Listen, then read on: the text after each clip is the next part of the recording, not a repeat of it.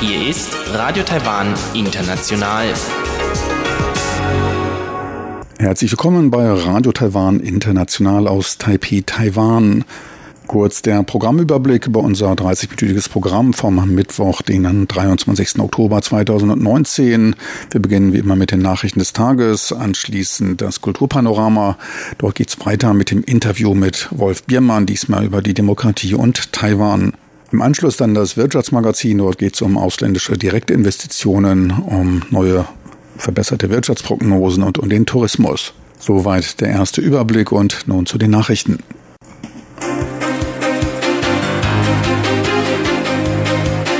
Hier ist Radio Taiwan International mit den Tagesnachrichten vom Mittwoch, den 23. Oktober 2019.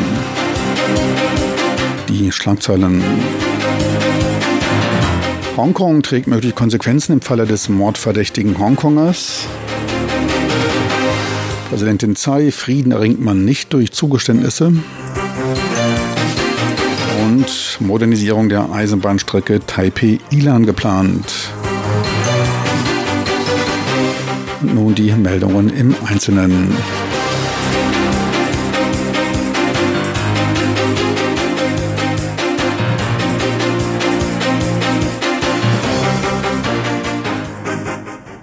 Hongkongs Regierung trage die volle Verantwortung für jegliche Konsequenzen, die beim Transfer eines des Mordes verdächtigen Hongkongers nach Taiwan auftauchen könnten. Dies teilte heute Taiwans Kommission für Festlandsangelegenheiten MAC mit. Anlass ist die laut MAC mangelnde Bereitschaft der Hongkonger Regierung zur Zusammenarbeit bei der Klärung des Falles.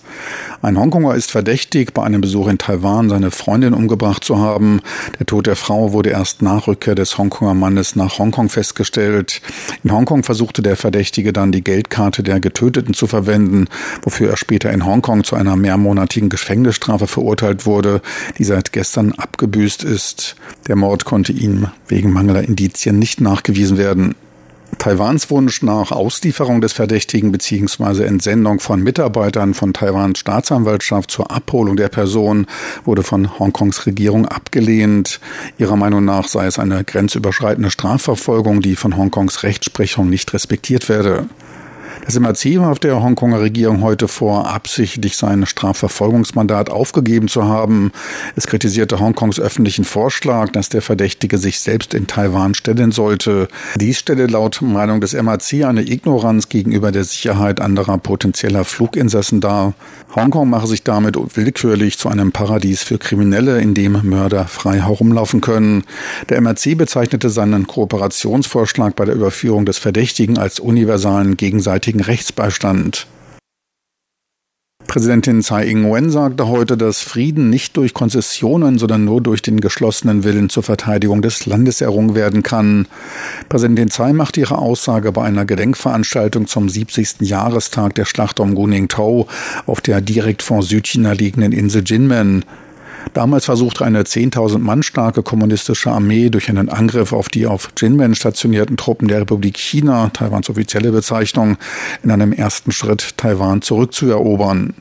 Tsai verteilte heute Ehrenmedaillen an die verbliebenen Soldaten und wies darauf hin, dass ohne die Verteidigung Jinmens sich Taiwan nicht der Freiheit, der Demokratie und des Wohlstands erfreuen könnte, den es heute genießt. Frieden beruhe niemals auf Zugeständnissen, sondern einer festen, entschlossenen Verteidigung, sagte Taiwans Präsidentin.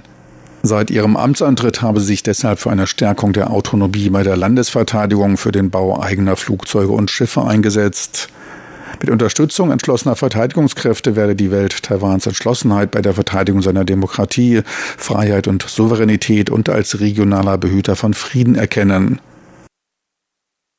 Verkehrsminister Lin Jialong bestätigte heute bei der ersten Sitzung des Parlamentarischen Verkehrskomitees die Eisenbahnverwaltung mit der Überprüfung einer Hochgeschwindigkeitsbahnverbindung zwischen Taipei und Ilan beauftragt zu haben.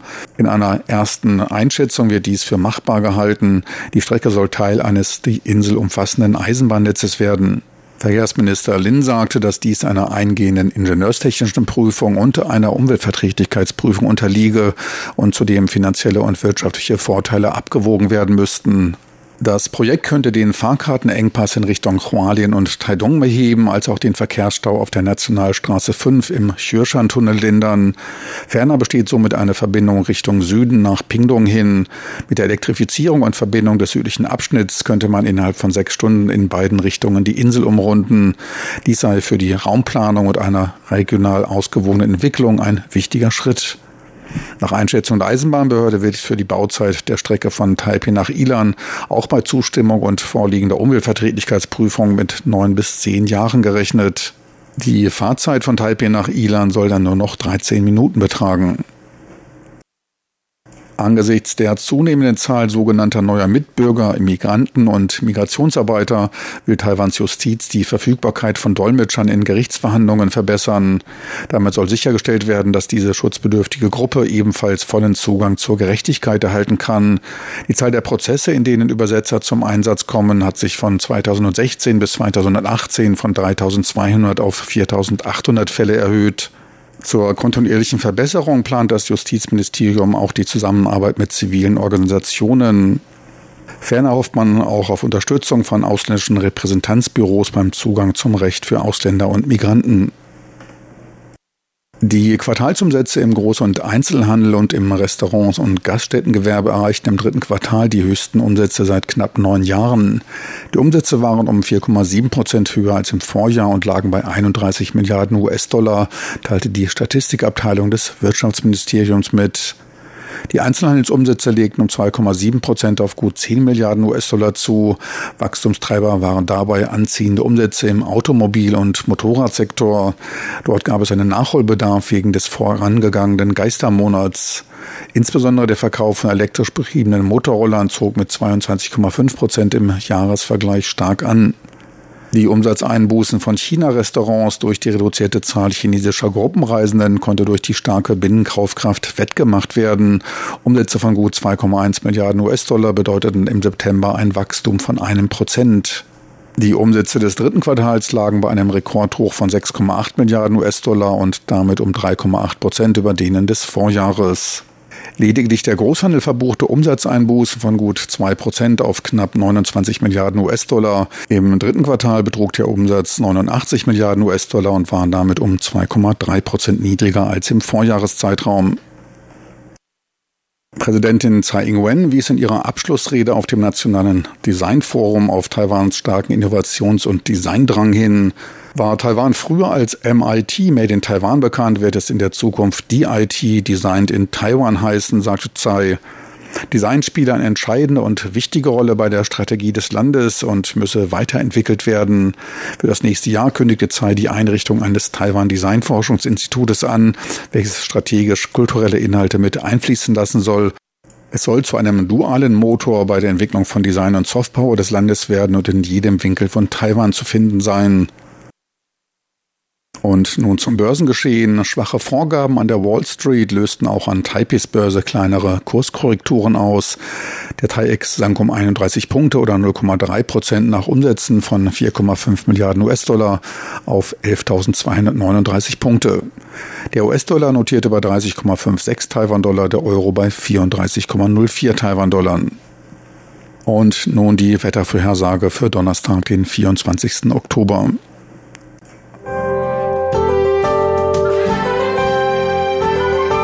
Das Wetter.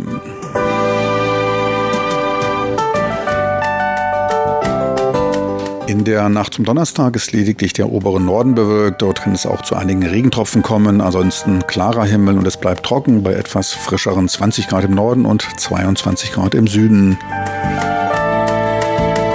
Tagsüber dann ein schöner, meist sonniger Herbsttag, nur im Osten ist es etwas bewölkt, der dem Norden milde Höchsttemperaturen von 28 Grad bringt. Im Süden übersteigt das Thermometer sogar die 30 Grad Marke.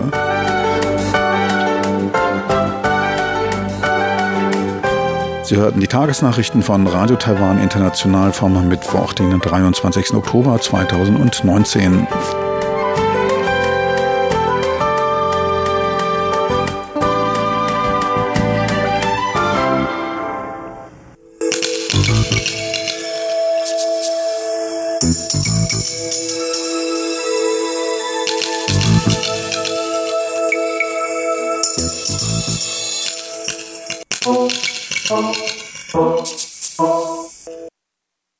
Wir kommen nun zum Kulturpanorama mit Karina Rother. Heute der zweite Teil des Interviews mit dem Dichter und Liedermacher Wolf Biermann, mit dem man über Taiwans Demokratie sprach.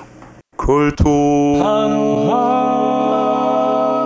auf RTI. Wolf Biermann ist den meisten Deutschen wahrscheinlich als Stimme des Widerstands gegen die DDR-Diktatur bekannt.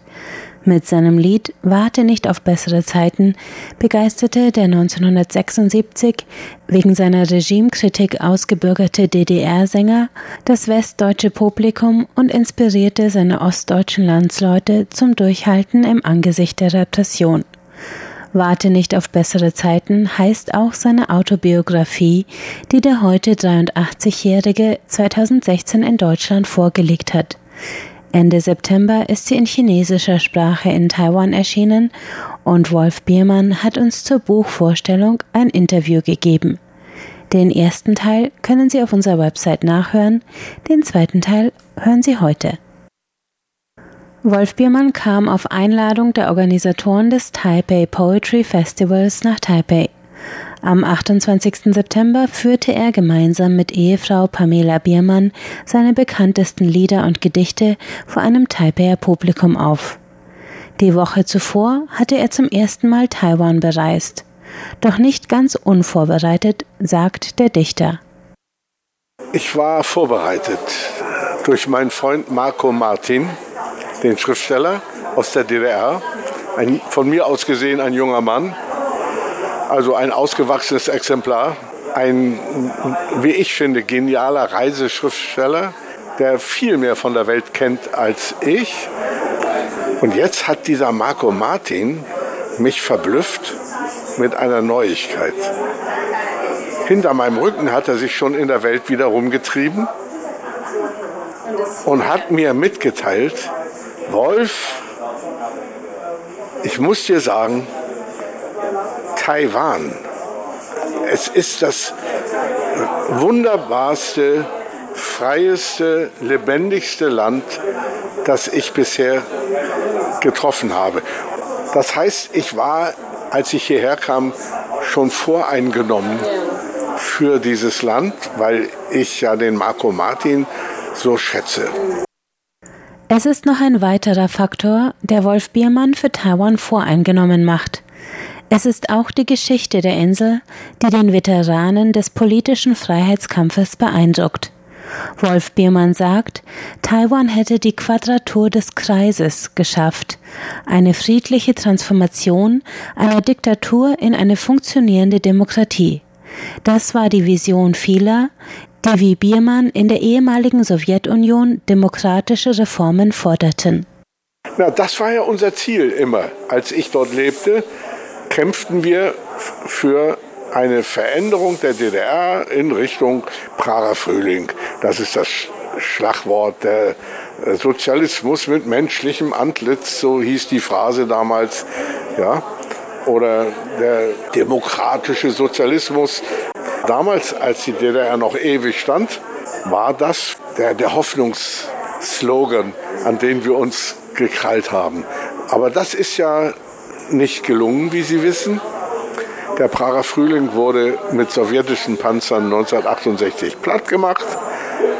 Dann starben auch die Hoffnungen im ganzen Ostblock, nicht nur in der DDR, auf eine demokratische Erneuerung dieser Diktaturen. Und das haben wir nicht geschafft. Im Ostblock, kein Land hat das geschafft. Aber diese Taiwanesen haben es geschafft. Aus einer echten Diktatur eine echte Demokratie zu machen. Das ist ein Zauberkunststück der Weltpolitik. Verstehen Sie? Wolf Biermann weist aber auch auf die Schwierigkeit der Aufarbeitung hin, wann immer ein Land eine Diktatur hinter sich lässt und in eine Demokratie übergeht. Auch hier sei der Vergleich zwischen Taiwan und Deutschland für beide Seiten interessant, sagt der Dichter die, die haben es geschafft, ein Land zu, zu, zu etablieren nach einer Diktatur. Der Chiang Kai-shek-General hat das ja hier beherrscht, sehr diktatorisch. Allerdings, wie man auch anmerken muss, in einer sehr weichen Diktatur. gemessen an anderen. Ja? Ich meine, für jemanden, der erschossen wird äh, oder gefoltert wird, ist es am Ende egal, ob er weich zu Tode kommt oder hart. Aber es sind doch große Unterschiede und für die Taiwanesen ist das ein gewaltiges äh, Geschichtserlebnis der Weltgeschichte, dass sie es geschafft haben, ohne riesiges Blutvergießen, ohne Bürgerkrieg, eine Diktatur umzuwandeln in eine wirkliche Demokratie, die eine Demokratie ist, die sich nicht nur so nennt, sondern auch wirklich so lebt. Und das ist natürlich auch für die Deutschen hochinteressant, ermutigend, anregend und natürlich, es gibt jetzt viele Leute in Deutschland, im Osten wie auch im Westen, die ärgern sich so wie Günter Grass seinerzeit bei der Wiedervereinigung, dass diese beiden Deutschländer nicht sozusagen wie ein Liebespaar ins Bett gegangen sind und neue Kinder gezeugt haben. Ich war immer der Meinung, eine Diktatur kann nicht mit einer Demokratie eine, eine Einheit bilden. Es sei besonders diese Enttäuschungserfahrung, die viele Deutsche nach der Wiedervereinigung gemacht hätten, die für die Taiwaner interessant sein könnten, denen von chinesischer Seite mit zwanghafter Vereinigung gedroht wird, sagt Wolf Biermann. In seiner Biografie beschreibt er seinen eigenen Werdegang von einer Kindheit als Sohn eines jüdischen Kommunisten, der im Holocaust ermordet wurde, über eine Jugend als brennender Kommunist, der mit 16 nach Ostdeutschland übersiedelt, um den Sozialismus mit aufzubauen. Darauf folgt sein Aufstieg als systemkritischer Dichter und Sänger, der trotz zwölfjährigem Auftritts- und Publikationsverbot in der DDR nicht müde wird, die SED-Diktatur für ihren Verrat an sozialistischen Idealen zu kritisieren. Im Jahr 1976 wird Wolf Biermann während einer Konzertreise in Westdeutschland per Parteibeschluss expatriiert, ihm wird die Staatsbürgerschaft entzogen und er darf nicht mehr in die DDR einreisen. In den Jahren darauf verfolgt Biermann die Entwicklung seiner Heimat aus dem westdeutschen Exil und schlägt einen warnenden Ton an, wenn es um die Hoffnung einer erfolgreichen Wiedervereinigung geht. Er sagt, die Produkte eines demokratischen und eines diktatorischen Systems könnten unter keinen Umständen problemlos zusammenwachsen. Hier zieht er den Vergleich mit Taiwan und verweist auf das Damoklesschwert einer Zwangsvereinigung mit dem übermächtigen autoritären Nachbarn. Die Situation in Hongkong, sagt Wolf Biermann, sei bereits ein warnendes Beispiel für die Folgen einer solchen Vereinigung. Und auch wenn die meisten Taiwaner keiner weiteren Warnung bedürften, sagt Wolf Biermann, seine Perspektive auf die deutsche Geschichte könnte ein weiteres anschauliches Beispiel bieten. Man muss selber in der Diktatur leben, um zu begreifen, was die Demokratie wert ist das wirkt sich auch aus bei mir, weil ich ja als geborenes Kommunistenkind viel radikaler die Bonzen in der DDR angegriffen habe, auch angreifen konnte. Emotional spielt das eine Riesenrolle, weil ich nicht so bescheiden war wie die meisten Nazi-Kinder meiner Generation, die sich schämten für ihre Eltern. Und das ist wahrscheinlich ein Hauptgrund, warum ich in die Rolle des kleinen Drachentöters kam, der mit dem Schwert, also in meinem Fall mit dem Holzschwert, auf dem allerdings sechs Seiten gespannt sind, das ist die Gitarre, gegen die Bonzen der Partei äh, sehr wirkungsvoll gekämpft hat. Und das ist für Leute in Taiwan natürlich ein interessantes Beispiel. Und Wolf Biermann selbst ist begeistert von Taiwan als Fallbeispiel einer friedlichen Demokratisierung. Der Dichter hofft, in Zukunft noch einmal Gelegenheit zu haben, das Land unter diesem Aspekt näher kennenzulernen.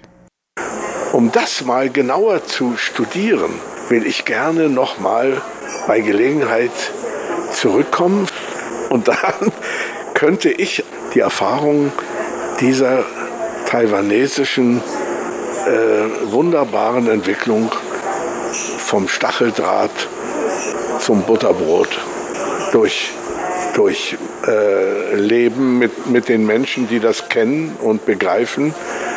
Also ich werde wahrscheinlich noch mal herkommen.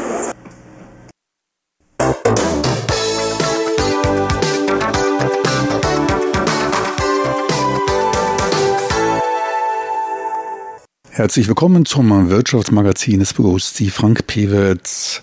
Heute geht es um die Themen ausländische Direktinvestitionen, um eine neue Wirtschaftsprognose des Zhonghua Instituts und es geht um die Entwicklung des Tourismussektors. Erfreulich entwickelten sich für den Standort Taiwan die zugelassenen ausländischen Direktinvestitionen, die in den ersten neun Monaten dieses Jahres um mehr als neun Prozent zulegten. Dies teilt die Investitionskommission des Wirtschaftsministeriums mit. Knapp 8 Milliarden US-Dollar an Investitionsvolumen wurden gebilligt, fast 9,4 Prozent mehr als im Vorjahreszeitraum. Dabei fielen die Projekte größer aus, da sich die Zahl der genehmigten Anträge nur um 1,5 Prozent auf 2700 erhöhte. Der durchschnittliche Investitionswert betrug damit circa 3 Millionen US-Dollar. Dabei sorgte der Ausbau der Offshore-Windenergie für den Monat September mit auffälligen Wachstumsraten.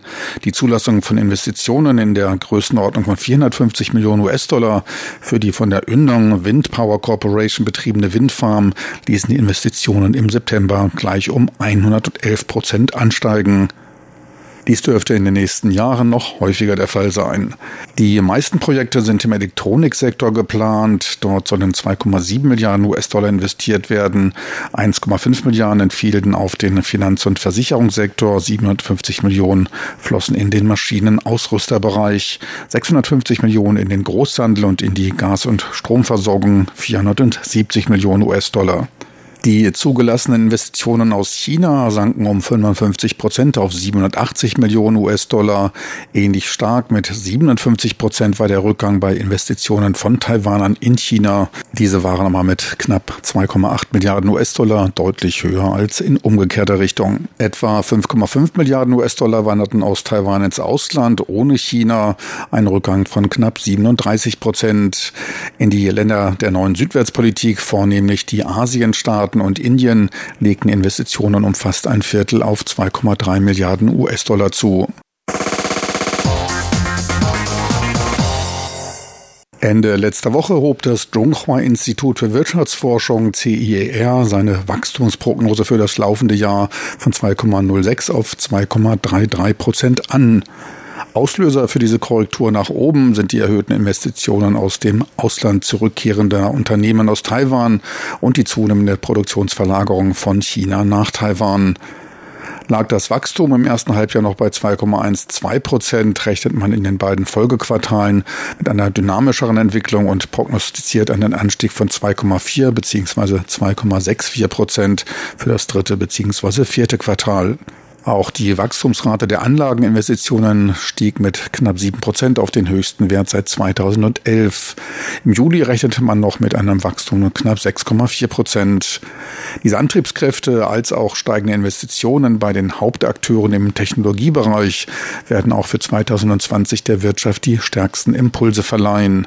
Ye Zhongqian, CER-Vizepräsident, machte sich aber Gedanken über das nachlassende Wachstumstempo in China. Umso schlimmer, dass dies auch nun in den USA nachlässt, dies gepaart mit den Handelsstreitigkeiten mit China, als auch die beschleunigte Entkopplung der chinesischen Lieferketten von Amerika könnten zu weiteren Produktionsverlagerungen von China nach Taiwan führen, wobei beobachtet werden muss, wie lange dieser Trend 2020 noch anhält.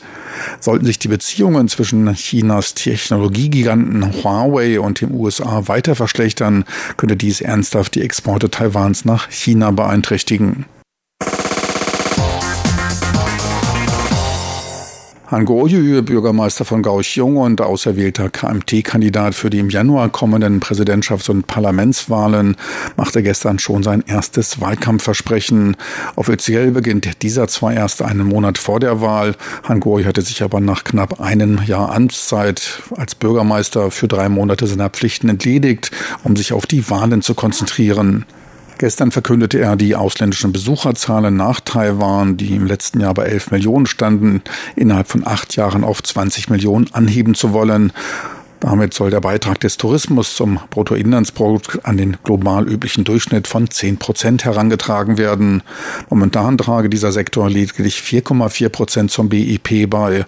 2028 sollen es dann 8 Prozent sein. Konkret sollen die Touristenzahlen damit um mindestens 80 Prozent steigen. Der angestrebte BIP-Anteil des Tourismus von 8 Prozent steht damit im Einklang mit dem Wachstum der Besucherzahlen.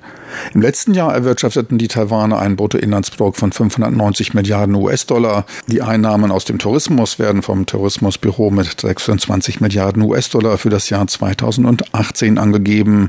Die Meldung der Zentralbank, die für das zweite Quartal diesen Jahres Quartalsrekordeinnahmen durch den Tourismus in Höhe von knapp 4 Milliarden US-Dollar bekannt gab, bei gleichbleibendem Verlauf wären es auf das Jahr gerechnet dann 16 Milliarden, lässt da ein paar Fragezeichen aufblitzen.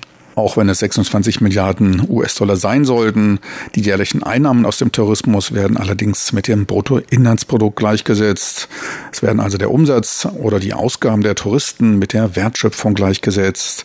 Die Wertschöpfung ist der Gewinn plus etwaiger gezahlter Löhne zur Herstellung eines Produktes oder der Anbietung einer Dienstleistung. Diese Löhne sind ja erst möglich, weil ein entsprechendes Produkt oder eine entsprechende Dienstleistung angeboten wird. Allerdings wegen der Vorprodukte ist der Beitrag zum Bruttoinlandsprodukt daher deutlich niedriger und dürfte wohl kaum die Hälfte des Umsatzes ausmachen.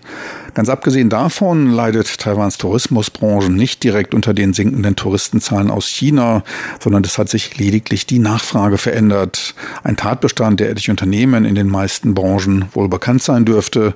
Das Gejammer von Teilen der Tourismusbranche über diese Veränderungen wirken dabei ein wenig weltfern.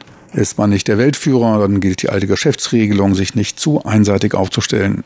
Die Nachfrage hat sich verändert. Es kommen jetzt weniger chinesische Reisende, sondern verstärkt Südkoreaner, Japaner, Europäer, Amerikaner und vor allem Südostasiaten. Die Besucherzahlen aus Südkorea und Thailand haben sich in den letzten fünf Jahren verdreifacht, die aus Vietnam und den Philippinen mehr als vervierfacht. Und auch die absoluten Zahlen haben sich trotz des Rückgangs der chinesischen Touristen erhöht. Letztes Jahr hatten wir ein Rekordjahr. Han Goryu gab noch bekannt, dass im Falle seiner Wahl zum Präsidenten mit steigenden Besucherzahlen aus China zu rechnen sei. In den Statistiken werden Besucher aus China als recht konsumfreudig angesehen und liegen von den täglichen Pro-Kopf-Ausgaben betrachtet nur knapp hinter den Japanern. Die Chinesen geben aber fast die Hälfte ihres Geldes für Einkäufe aus, sind beim Essen außerhalb des Hotels im Vergleich zu anderen Besuchern recht sparsam und übernachten auch in den günstigsten Hotels. Auch bei Transport, Unterhaltung und Gemischtes belegen sie den untersten Platz. Sie bevorzugen die günstigere Art des Reisens und die direkten Effekte für Taiwans Wirtschaft sind daher begrenzt. Gekauft werden dürften zudem etliche Markenartikel, bei denen man in China nie sicher sein kann, ob sie echt sind. Taiwans Wirtschaft profitiert damit bei diesen meist ausländischen Produkten nicht besonders stark davon. Die von chinesischen Gruppenreisenden obligatorisch angefahrenen Einkaufsläden befinden sich zudem schon zu einem großen Teil in der Hand von chinesischen Unternehmen mit Sitz in Hongkong, was den Impuls für Taiwans Wirtschaft weiter abschwächt. Betrachtet man die täglichen Durchschnittsausgaben pro Besucher, stiegen diese von 2008 bis 2011 von 211 auf knapp 260 US-Dollar an. Seitdem sinken sie stetig, trotz zwischenzeitlich deutlich ansteigenden Besucherzahlen aus China. In der Anfangsphase kamen die Besucher aus China, aus Chinas reichsten Städten. Später weiterte man die Besuchserlaubnis aus, was sich in einem Absinken der täglichen Ausgaben niederschlug. Weiter dürften die deutlich steigenden Besucherzahlen aus den aufstrebenden Ländern Südostasiens ebenfalls einen Beitrag zu einem weiteren Absinken der täglichen Pro-Kopf-Ausgaben geleistet haben. So stiegen seit 2014 bis 2018 zwar die Besucherzahlen um 11,7 Prozent, die Einnahmen aus dem Tourismus allerdings noch nicht einmal halb so stark. Auch da stellt sich dann die Frage, ob Massentourismus die richtige Antwort ist. Noch ein paar Worte zur allgemeinen Ausrichtung des Tourismus. Im dicht besiedelten, recht kleinen Taiwan gibt es schöne Gegenden. Jeder möchte in die Taroko-Schlucht oder in das Nationale Palastmuseum. Doch der Platz ist an beiden Stellen begrenzt. Die Reisequalität wird bei einer Verdopplung der Besucherzahlen garantiert darunter leiden. Zudem bedingt die Topografie verkehrstechnische Limitierungen. Zwei Drittel des Landes sind recht schwer zugänglich. Und dies begrenzt oder erschwert die Zahl der zu besuchenden Orte. Klares Indiz für spezialisierten Individual statt für Massentourismus. Teils zitiert man die Erfolge Japans bei der Steigerung der Touristenzahlen durch von der Regierung unterstützte Aktionen und Maßnahmen. Japan konnte seine Besucherzahlen von 8 auf 33 Millionen Besucher steigern. Doch sollten die staatlichen Planer nicht vergessen, dass Japan deutlich größer ist und auch als Wintersportziel in Betracht kommt. Taiwan weist etliche teils etwas verstecktere schöne Plätze zum Selbstentdecken auf und genau dieses Selbstentdecken für ausländische Besucher sollte etwas leichter gemacht